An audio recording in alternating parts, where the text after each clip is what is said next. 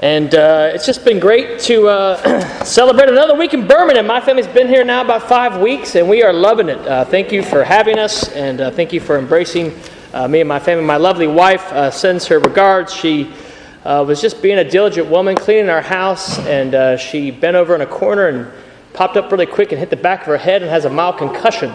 Um, so, uh, amen. Just pray for her. She's recovering, but it's going to be a little while from what the doctors are saying before she's feeling normal. Uh, so, uh, keep her in your prayers if you could. I appreciate that. Um, it's awesome to have the students coming back in, and uh, we're excited. Um, amen. It is Freshers Week uh, at the different universities in the city, and uh, since it's Freshers Week, I thought we need to freshen it up a little bit, right? Uh, we're sharing our faith. And so we're going to be doing a survey uh, at the different universities uh, this week. Um, and we're doing a survey on our Bible talk. And uh, we're going to be asking people, what, if you were going to come out to a Bible discussion, what would you want to come out and, and be a part of? And so we're going to be doing that uh, at the universities uh, the next week. if you're in the community and you want to come share your faith on campus, we'd love to see you. at the University of Birmingham, we're meeting right off campus. we're going to actually be meeting um, on the corner of, uh, oh, you can't see it very well, uh, Pritchatts Road and um, Edgbaston Park Road. Uh, you can't really see, but that's the, the corner there between Pritchatts Road and Edgbaston uh, Park Road, right on the edge of, of UOB. Uh, I'll be there from 12 to 4 every day. I'm setting up a table. We're handing out um, some soft drinks, and we're just gonna we're gonna do this survey. And so, if you want to come share your faith on campus, exercise those spiritual muscles a little bit alongside the students, I want to invite the whole church to come join me. Anybody who's free during the day from 12 to 4 all week. And if you're not sure what to do or when you can come, or you want to come another time, give me a call. We'd love to see the church out supporting uh, that fresh survey during Freshers Week. And uh, the students are they're, they're rallying, they're getting together, they're getting excited about what God's going to do in our university ministries uh, this, uh, this school year.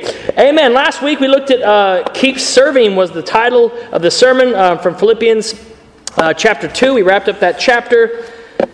And uh, we were inspired to be children, brothers, co workers, and soldiers for Christ. And how, you know, ultimately uh, we tend to focus on doing, but if we're focused more on being in Christ, we'll oftentimes be inspired to do what, what Christ has called us to do and to serve the church. And we're going to continue to work on that together. We're going to have a workshop on using all of our talents and our gifts and abilities to serve and build up the church. On the 7th of October, the first Friday congregational meeting uh, coming up in October, I hope to see everybody in the church there as we continue to work on that together together as we keep serving uh, in Christ. Uh, the title of the lesson today, though, is Keep Pressing On.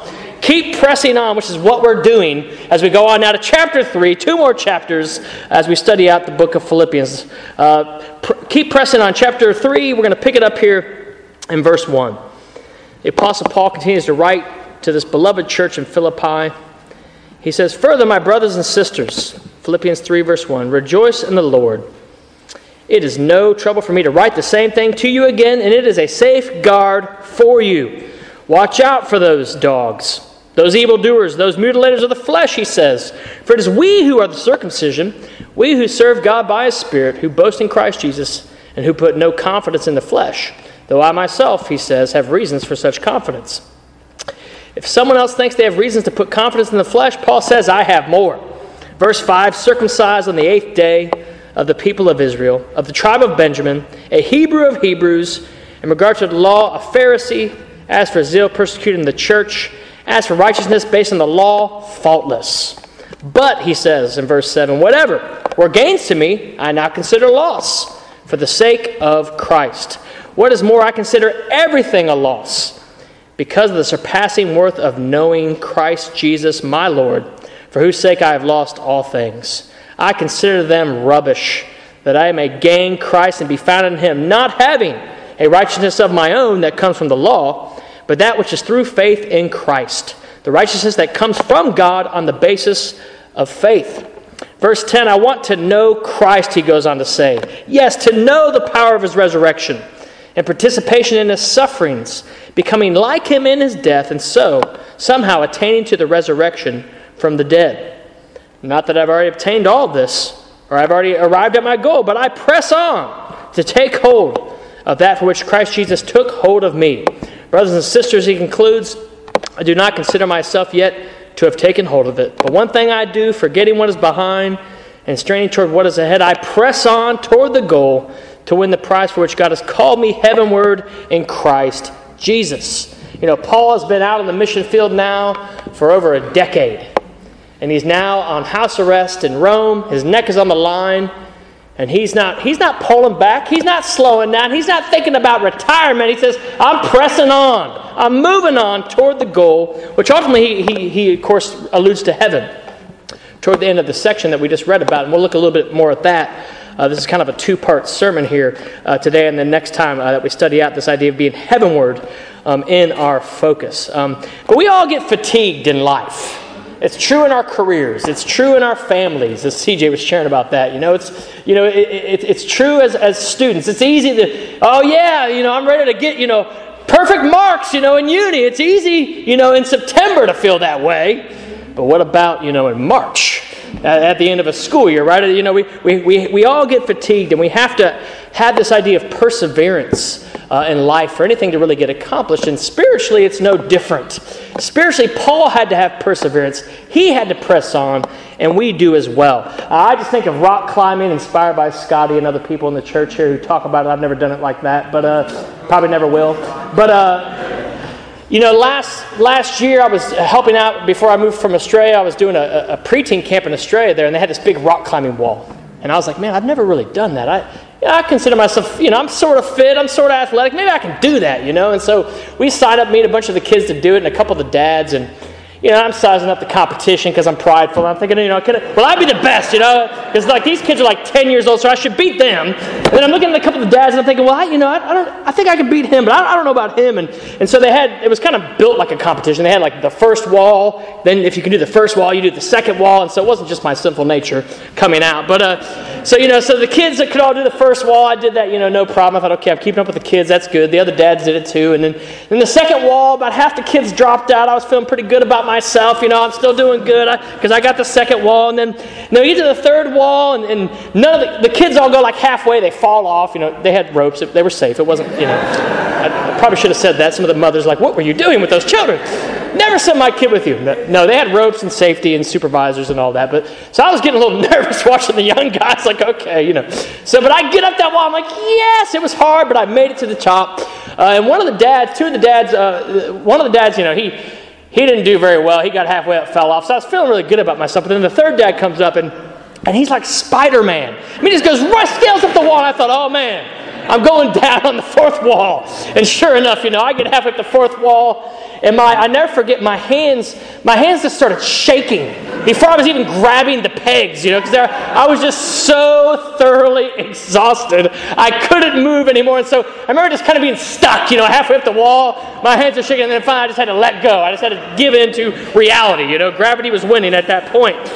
And then, of course, you know, the other guy's getting ready to go, and he's warming up, you know, and Mark just scales right up the wall. He goes with the fifth wall. He climbs all the walls. He goes up the sixth wall. He's like, he's like Spider-Man in human form, you know. And uh, Mark, Mark is a tiler by trade. So he has these really strong hands and really strong forearms. And, uh, and he kept me humble that day, for sure. But I think sometimes in our spiritual lives, you know, we, we can feel like, ah, oh, you know, I gotta, oh, I gotta keep moving, but we feel sometimes a bit stuck. And we feel sometimes a bit like unsure of what to do. And sometimes you, you, you really have to let go at that point and let God come in and help you. And that's all I could do once I was stuck on that wall, I would have stayed there for the rest of my life. I had to let go and let, and let the people help me uh, to get back down and, to, and, and, and just to accept uh, the limits uh, of my physical strength at that point. Um, but our, our, our, our, our fix our, our, fixation on, on heaven, you know, we, we can never let go of. It, it is the prize, it is the goal, uh, it is important. And, and, and sometimes we look to the latest fads, the latest methods, the latest people and places to press on, rather than really looking to God uh, to get that extra energy and that extra strength to make it to heaven. And Paul here, you know, he's struggling, he's straining, and he wants to call the church in Philippi, which is now about a decade old, uh, to press on as well. And so in this, in, in this uh, section here, we see kind of three big ideas here that Paul pulls out to help them and help himself, I believe, press on toward the goal, which ultimately is, is heaven. And so let's look at the first one here. The first one, he calls them to rejoice. He actually says, You press on toward heaven when you continue to rejoice. It's not something we would think about, right? Uh, when it comes to, you know, you know, pressing on in our faith. But that's exactly what Paul emphasizes here. In chapter 3, verse 1, he says, Rejoice in the Lord. It's no trouble for me to write the same things to you again. and it is, he says, a safeguard for you. Uh, he's already mentioned joy quite a bit. It's one of the major themes, right, of this letter. In chapter 1, verse 4, he says, In all, in all my prayers, in all of my prayers for all of you, I always pray with joy because of your partnership in the gospel. Again, in chapter 1, verse 18, uh, evidently some people were preaching, preaching with false motives to stir up trouble for Paul. But Paul says, what does it matter in verse 18? The important thing is that in every way, whether from false motives or true, Christ is preached, and because of this, I rejoice. And yes, I will continue to rejoice. Chapter 2, verses 17 to 18, we just read not too long ago, right? Paul says, Even if I'm being poured out like a drink offering on the sacrifice and service coming from your faith, I am glad and rejoice with all of you. And so you too should be glad and rejoice with me. Paul says, Even if I'm killed, I, am going to rejoice. I'm going to rejoice because Christ is being glorified even in my death. And then in chapter 4, verse 4, he says, Rejoice in the Lord always. If, if they haven't gotten it already, I will say it again rejoice. There's a reason for that repetition, I believe, by Paul. Because when life is tough, when life is hard, when we feel like we can't press on, we quickly start to lose the joy of our faith. We quickly start to lose the joy of our salvation. And it's interesting, Nehemiah helped rebuild the walls of Jerusalem, and he had a lot of challenges in the rebuilding of the walls. And one of the things Nehemiah himself says in Nehemiah chapter 8, verse 10, uh, God says actually to Nehemiah, He says, The joy of the Lord is your strength. And again, we don't often equate strength and pressing on to our joy, but our joy actually can help us do that in more ways than we understand. And here in Philippians 3, verse 3, uh, he makes this indirect reference to these dogs. He says, Watch out for those dogs, those evildoers, those mutilators of the flesh. Um, we think it's an indirect reference to the Judaizers, which was a big movement uh, that started in, in, Paul's day where Jewish Christians started to try to reintroduce the law. They said, Yeah, you, you're not a, a, Christian who's right with God unless you're, you're circumcised or unless you follow these certain you know, Jewish rituals under the Old Covenant. And so the interesting thing about Philippi is it was primarily a Gentile church. The first conversion, according to Acts 16, was Lydia, and it was done outside the city gates at a place of prayer, uh, which would have meant that there were less than 10 Jewish men in the city of Philippi, because you could have a synagogue where there were more than 10 Jewish men. So it's likely that the, the church in, in Philippi wasn't really infected by the teaching of the Judaizers yet, but Paul was afraid perhaps one day it would show up and we know that the church in Philippi was being persecuted based on Paul's letter. And so friend, friends like to have common enemies. And so maybe Paul's afraid that one day the Judaizers will show up and they'll join up with the persecution that the Gentiles were putting um, upon the church. And, and so, so Paul is warning them. He's saying, don't let anything steal your joy. And so he uses this derogatory term toward the Judaizers to make sure uh, that, that these joyless people who are bringing in the law rather than grace uh, would be stopped one day if they showed up as well. And we know other letters like Galatians, they did show up and they did wreak havoc uh, in the early church. And so the whole point here is whether life is good or bad, Paul says, you know, guard your joy, safeguard it. it it's very important. And he doesn't, he doesn't say, you know, because when I think of guarding things, I, you know, things that we're supposed to keep very protected in the church, I think of doctrine. You know, I think of standards. I think even of people's souls, but I don't often think of our joy. It's just not what pops in my head. But Paul is saying, no, you guard your joy. You guard your joy because what's interesting is joy, joy is really correlates with our understanding of the gospel. Joy really correlates with our understanding of grace. When we really get what God has given us as Christians, we're always going to have joy. It's never going to go away. It's, it's never going to stop. Nothing in life can take it away. But we can choose to, to, to tweak the gospel. We can choose to, to add in human things, and that's what the Judaizers were doing. They were adding in human elements, they were tainting the gospel of grace by adding in the, the law to it. And that's what Paul is talking about. You know, that's what he's saying when he says, watch out for dogs. You know, it's quite interesting. Um, that phrase, watch out for dogs, uh, literally in Deuteronomy 23, verse 18, you don't have to turn there, but it calls, it calls a male prostitute a dog. And so it was kind of a derogatory term that the Jews used towards someone who was considered really unholy. Uh, so that's a literal, uh, in the Septuagint, the Greek Old Testament use of that word, uh, the same word here that Paul uses. Um, it's a literal word meaning dogs, but he's not talking about, you know, watch out for a pit bull outbreak. He's talking about uh, the other form, which is kind of the figurative term, dog. Um, Jesus used it with the Canaanite woman as well in the New Testament. Um, and so it was a slang term used toward, Canaanites.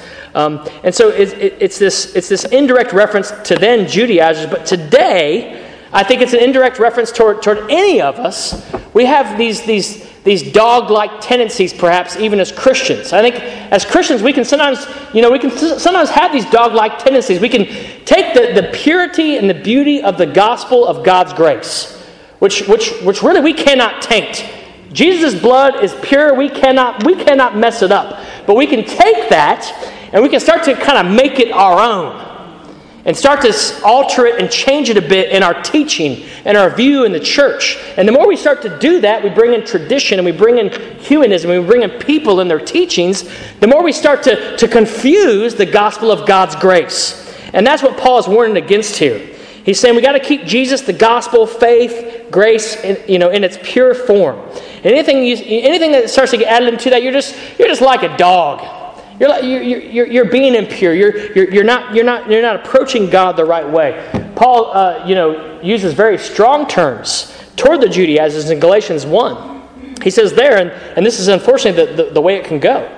He says, I'm astonished that you're so quickly deserting the one who called you to live in the grace of Christ and are turning to a different gospel, which is really no gospel at all. Evidently, some people are throwing you into confusion and are trying to pervert the gospel of Christ, he says, to the churches in the region of Galatia. But even if we or an angel from heaven should preach a gospel other than the one we preached to you, let them be under God's curse. As we have already said, so now I say again if anybody is preaching to you a gospel other than what you accepted, let them be under God's curse. And I, I, I think I used to see legalism and, and you know, personalities and, and things like that in the church. I used to, I used to, th- I used to think that that could somehow change the gospel. But, but what I see is, no, you can't change the gospel. If you, if you want to go that way, you're not going to be accountable to the church. You're going to be accountable to God. These people who, who are preaching the gospel, they're going to be they're going to be under God's curse. They're going to have to deal with God because you're not going to change change God's gospel. It's never it's it's never going to be tweaked. Um, and so I think about that, and, and as someone who speaks, you know, to people about God, I think, well, how do I know if I'm doing that or not? Like, I don't want to be that person. I don't want to be opposing God uh, in my teachings of the gospel, and I'm sure none of us here want to do that either. Well, I think one of the ways we can check is are we joyful about our salvation? Are we joyful about the grace of God? When we take that communion every Sunday, are we excited about the gift of God's grace? Are we excited about the privilege of being God's sons and daughters? Whenever our faith becomes dreary, a burden rather than excited and free, and we, we, we, we are being those dogs, you know, and it can be, you know, it can be, you know, in the fellowship, you know, we become spiritual black holes. You know, spiritual cynics. The, the glass spiritually is always half empty rather than half full. It can even just be the way we see life. It can even just be the way we just talk about things. Yeah, I know the, the church is Christ's bride, but people this and people that yeah, you know, I, you know, I know we're saved, but what about this and what about that?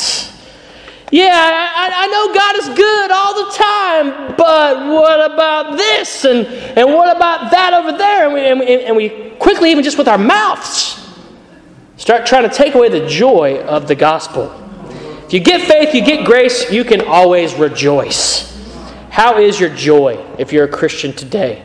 Joy is a good way to measure how we are doing in safeguarding the gospel. If you get the gospel, you rejoice, full stop. End of story. To press on, we must keep joy as a safeguard. Watch out for dogs. There's a little bit of dogs in all of us. we got to watch out for that because in Christ, the glass is always spiritually half full, no matter how we may feel. And uh, second here, so rejoicing.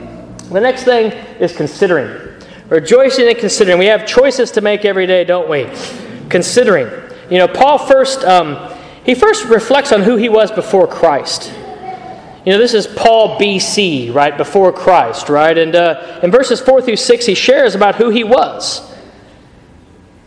He has quite the, uh, quite the, quite the religious CV, doesn't he? Paul, Paul, the Apostle Paul. You know, his status, you know, before he became a Christian, he was circumcised on the eighth day from one of the most prestigious tribes, the tribe of Benjamin, which is a descendant of Saul, right? Uh, the first king. You know, he'd be like today, someone baptized in the early 80s who's, who's still serving the church and doing well. You know, he'd be like that kind of person in our fellowship today. Uh, knows a lot of people, has done a lot of great things for God. He says he was a Hebrew of Hebrews. I think of like he was a man's man. That's kind of what that means spiritually. He was, he was a Tam of Scotland. You know, he's a, he's a Roy Carter of music. You know, he's just one of those guys. You know, just wow, what, what you know, what, what, an incredible guy. You know, and uh, he, he was seen that way in the Jewish circles. Of course, he was a Pharisee, which was the most influential the most influential part of Judaism in his day. Uh, and of course, he, he, became a Christian. He was no longer a Pharisee when he wrote this, but before he became a Christian. As far as his zeal, he said he persecuted the church. And perhaps he had the Judaizers in mind here. Uh, as far as his righteousness, according to his conscience, he says he was faultless. Wow. From, from what he can remember, he never, he never violated the law. It, it, it's pretty impressive. It's pretty noteworthy. But why does Paul say all that? Not to boast about who he was. He says, he says all that, he says, so that you don't put any confidence in the flesh. Right? That's exactly what he says uh, in verse 3. Verse 3, he says, put, put no confidence in the flesh. And then he goes so far as to say in verses 7 through 9, in verses 7 through 9, he says, Whatever were my gains, I now consider loss for the sake of Christ. What is more, I consider everything a loss because of the surpassing worth of knowing Christ Jesus my Lord. And he says, as a matter of fact, I don't just consider them loss. He goes one step further. I consider them garbage I consider them rubbish. The Greek word is literally street refuse or dung. I think the NIV translators didn't like that, so they put they put garbage, uh, you know, instead. But it's just it's just Paul, Paul says it's, it's it's not just it's not just loss. When I really think about it, it's it, it, it doesn't mean anything anymore. It's something I would I would just walk around if I saw it now. And why why is Paul saying that? Well, he He's in a sense saying, knowing Christ Jesus my Lord so far surpasses all other things that their total sum is zero. That's how much more I have in Christ. It's a blowaway statement. It's a challenging statement. We have to ask ourselves do we see our old life, BC, before Christ? Do we see it that way? Do we see it that way? You know, what do we really value and why? And again, he's not saying that, that these things are nothing in and of themselves. He's not saying that, but compared to Christ, it's a comparison. He's saying they're, they're nothing. As a matter of fact, they're, they're like refuse on the street. They will get me nowhere in the end. You know, do we get the gain, the value of, of just simply knowing Christ? Not, yeah, knowing Christ and, but just, just knowing Christ. You know, if you're visiting with us today, what is the most valuable thing in your life? What's the thing that matters to you most? And if you're anything like I was um, growing up, you know, I often thought the things the world told me were most valuable were, were, were the most valuable things. You know, my education, you know, my, my, my family, you know, my, my, my, career, my, my finances. And again, Paul's not saying those things aren't important, but he's, he's saying you got to prioritize your life and make sure you have the most important thing on straight, which is, which is the health of your soul, which can only come through knowing Christ. And so, if you're with us visiting today, I hope you can really consider that question. Um, there's a story here as we wrap up the second point uh, that I read that I love of a, of a man who loved old books. Anybody here like old books? Like look for old books. A few people. That's a, that's a cool habit, cool hobby. Um, and it says that he met an acquaintance who had just thrown away a Bible that had been stored in the attic of his ancestral home for generations. His friend said, "I couldn't read it.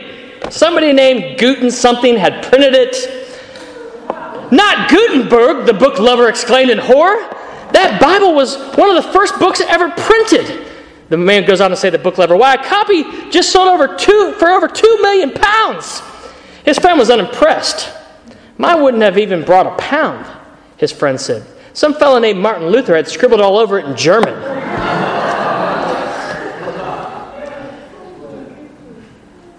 if you know a little bit about church history, you understand the significance of that.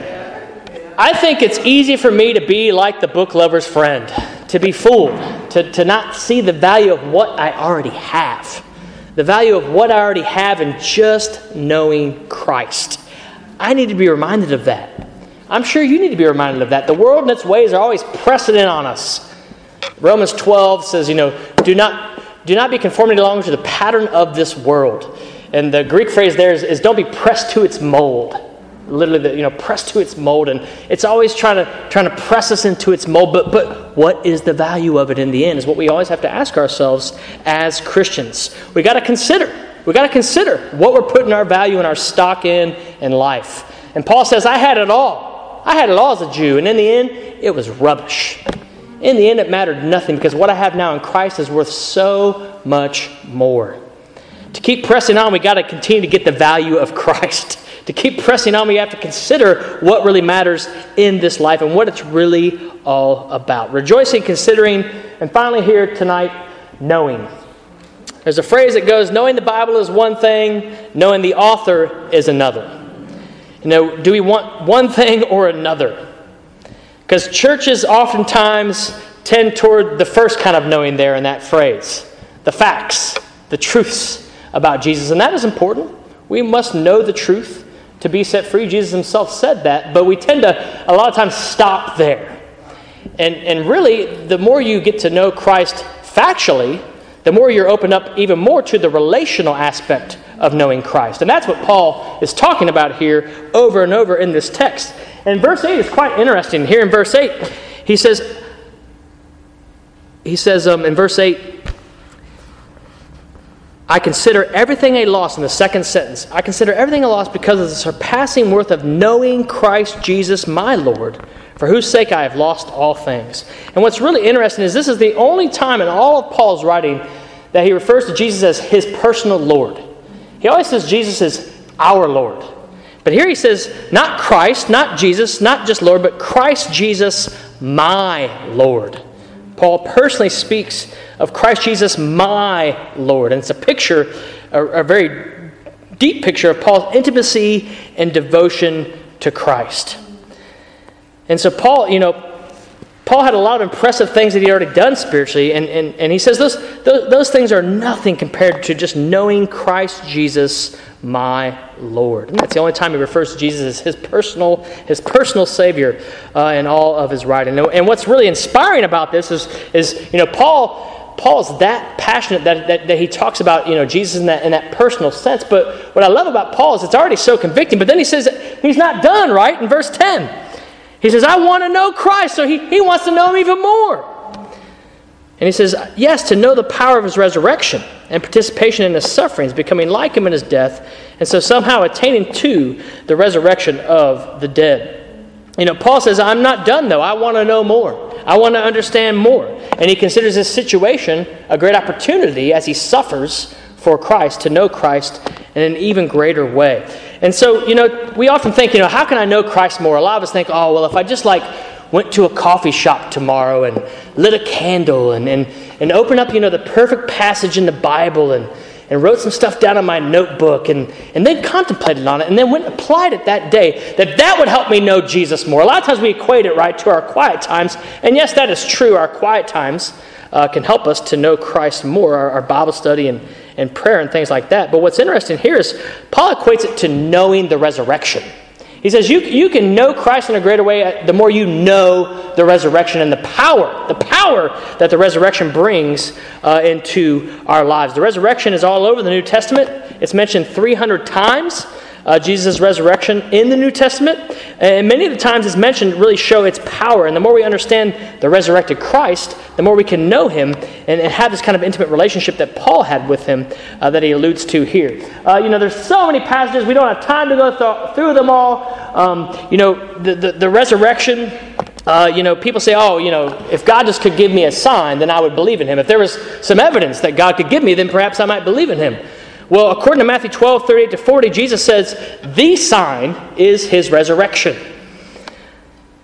His resurrection also, uh, you know, dispels doubt. Uh, you know, even as Christians, we can doubt uh, that God is real, and we can doubt that God is going to work in our lives. And, and we know, you know, uh, Jesus had Thomas touch, touch the, the wounds in his, in his resurrected body to overcome his doubt. Uh, the resurrection has power over doubt. Uh, the resurrection is also stated as the guarantee that, that Jesus' teachings are true in Acts 2. Uh, verses 22 to 24 in Peter's first sermon. He says, You can know this gospel that I'm preaching is true because of the resurrection. And so the resurrection is the apologetic of apologetics. It's the apologetic. It's the only thing we need to present to truly help people understand uh, the truth of the gospel. Uh, the resurrection unleashed the power of forgiveness. 1 Corinthians 15 17 talks about how it connects us to the forgiveness of our sins. Uh, and further, the resurrection is the impetus for our evangelism. Uh, Matthew 28, verses 18 through 20, the Great Commission was given to us by the resurrected Christ. It was given to us by the resurrected Christ. The resurrection uh, is the inspiration, the vision, the direction we need to make disciples. Um, the resurrection has everyday practical power in our repentance. Romans 6, you know, it reminds us to die to sin every day. Uh, it also, in, in, Romans 7, verse 4, uh, allows us to continue to bear fruit for God, which is the other side of repentance. It's not just dying to sin, it's living for righteousness and bearing fruit, uh, being fruitful there. Romans 7 uh, verse 14. Uh, and, then, and then we could go on and on. The, the resurrection continues. That's what it's already done in our lives. That's what we have right now. And that's a bit of what Paul's alluding to here, I believe, as he talks about the resurrection. And that helps him to know Christ, but it, it continues to go. Uh, according to John 11 25, uh, it helps us overcome our fear of death. Uh, according to Acts 1, verse 11, it points us to the second coming of Jesus. According to 1 Corinthians 6.14, uh, it's a model for the Christian's resurrection from the dead. And we'll read this uh, and study it more next week, uh, or in a few weeks. Uh, Philippians 3, 20 to 21, it's a foretaste of heaven for the believer. You can know Christ the more you know the resurrection power uh, that he, he lives out and that he displays. And, and the other thing, it's not just based on our understanding of the resurrection. The other thing is it's our participation, it says in verse 10, in his sufferings. Because Jesus could not resurrect until he died. And oftentimes, our intimacy with Christ cannot go further until we die so that we can spiritually be resurrected. Uh, you know, the more we suffer for Him, the more we are able to be like Him and near Him, and then the more we are raised with Him and walk with Him uh, in newness of life. Um, I was able to visit uh, our brother uh, Tony Rowe. Uh, with David Brewster uh, on Saturday. A lot of you probably know Tony. Uh, Tony was uh, severely severely paralyzed when he was 19 years old in a terrible um, a ter- terrible tragedy. And it, Tony has, has, has suffered over 30 years physically from this from this thing that happened to him a long long time ago. He's now in his 50s. This happened when he was 19. Um, and he, uh, he, he, he was able to come for a while to church physically, and, but his physical uh, problems have gotten much worse, and it's much more difficult for him now to even make it just a service. And, uh, and so I heard about this when I moved in and, and, was able to meet up with David and him. And we had a great time together yesterday and took communion together. And, uh, but man, Tony, Tony taught me a lot about this passage because the guy has such joy. He has such peace in his heart. He wants to be at church so bad. I mean, you could just, I, he must have said it to me 20 times. I really want to get back out to church. I really miss the church. So if you can visit Tony, please set that up. Please talk to David. Please talk to Keith. Please talk to me. If you can make a home visit to Tony, he'd be very encouraged um, by your visit. Um, but, but Tony and others here, Paul and others, who, who maybe have some physical challenges, but they're spiritually strong. There's just something about them. When I see Tony, when I see uh, uh, Paul, there's something about them. They, they get something I don't get. They understand, the, understand something that I don't understand, but I need to. I need to. And it's this idea of, of, of if we suffer for Christ, we learn how to be you know, closer to his resurrection power. The more we connect those two things, the more we understand fully and know Christ even more. And it's a challenging concept. It's a challenging concept. But the more we can, we can learn as we suffer, the more we can be resurrected just like Christ in our spiritual lives, and the more we can know Christ in a more deeper and intimate way. And so let's not run from the suffering, let's learn from the suffering. You know, let's not stop there. God is not wanting us to be spiritual masochists. He wants to allow the suffering to, to help us to get closer to God, uh, to help us to know Christ more and more and more. You know, Paul, he's just a passionate guy. He says all this and he says, Not that I've already obtained all this or have already arrived at my goal, but I press on to take hold of that for which Christ Jesus took hold of me. Paul's already so far along spiritually, I don't think I could ever get there. And maybe, maybe, maybe you feel challenged by Paul too, but Paul says, But I'm not done. I'm going to keep going. I'm going to keep pressing on. What an inspiration uh, he was and is then, uh, and, you know, and what an inspiration he can be for us today uh, as we study out this great letter and consider uh, the things he's calling them and us to. Despite where he already is, he wants to rejoice more. He wants to understand the value of Christ even more, and, and, and he wants to put his, his previous life back behind him more and more. He wants to know Christ even more, despite knowing him so well already. And so he continues to press on. And I think that's the secret here. Pressing on, it's not about perfection. Our righteousness is imputed to us. In verse, in verse uh, 7, verse 7, he says, it's not, I'm sorry, in verse 9, he says, it's not a, a righteousness of my own that comes from the law but it's that which is through faith in Christ, the righteousness that comes from God on the basis of faith. Our, our, our perfection is imputed to us. We, we're made righteous by the blood of Christ. There's nothing we can do to be made more righteous. Christ did it for us on the cross. Our goal is just to persevere in it, our goal is to hang on to it. Uh, and so let us keep pressing on. You know, more and more joy. Let's have more and more joy in the church. Amen. And when, and when we see one another acting like those spiritual dogs, let's call it out. Brother, sister, a little bit of dog coming out there. Come on, put the dogs at bay. Rejoice, rejoice in the Lord. I'll say it again, rejoice. That's a good discipling time right there, isn't it? For all of us. Because we all get that way sometimes. You know, let's have more and more considering. Let's not be fooled by the world. Let's not lose the incredible value that we have in Christ. And let's continue to strive to know Him more and more and more, to redeem our suffering, our trials, our ups and downs, uh, so that we can be spiritually resurrected more and more, just like Paul and just like the early church was, in Philippi was called to. Uh, and as we do that, uh, God's power will continue to reside in us, and we'll continue to, to push on and press on toward the goal, uh, which is being with God in heaven in Christ Jesus. Let's continue to be these people uh, who continue to rejoice, consider, and know Christ. And the Birmingham Church of Christ said, Amen. Thank you.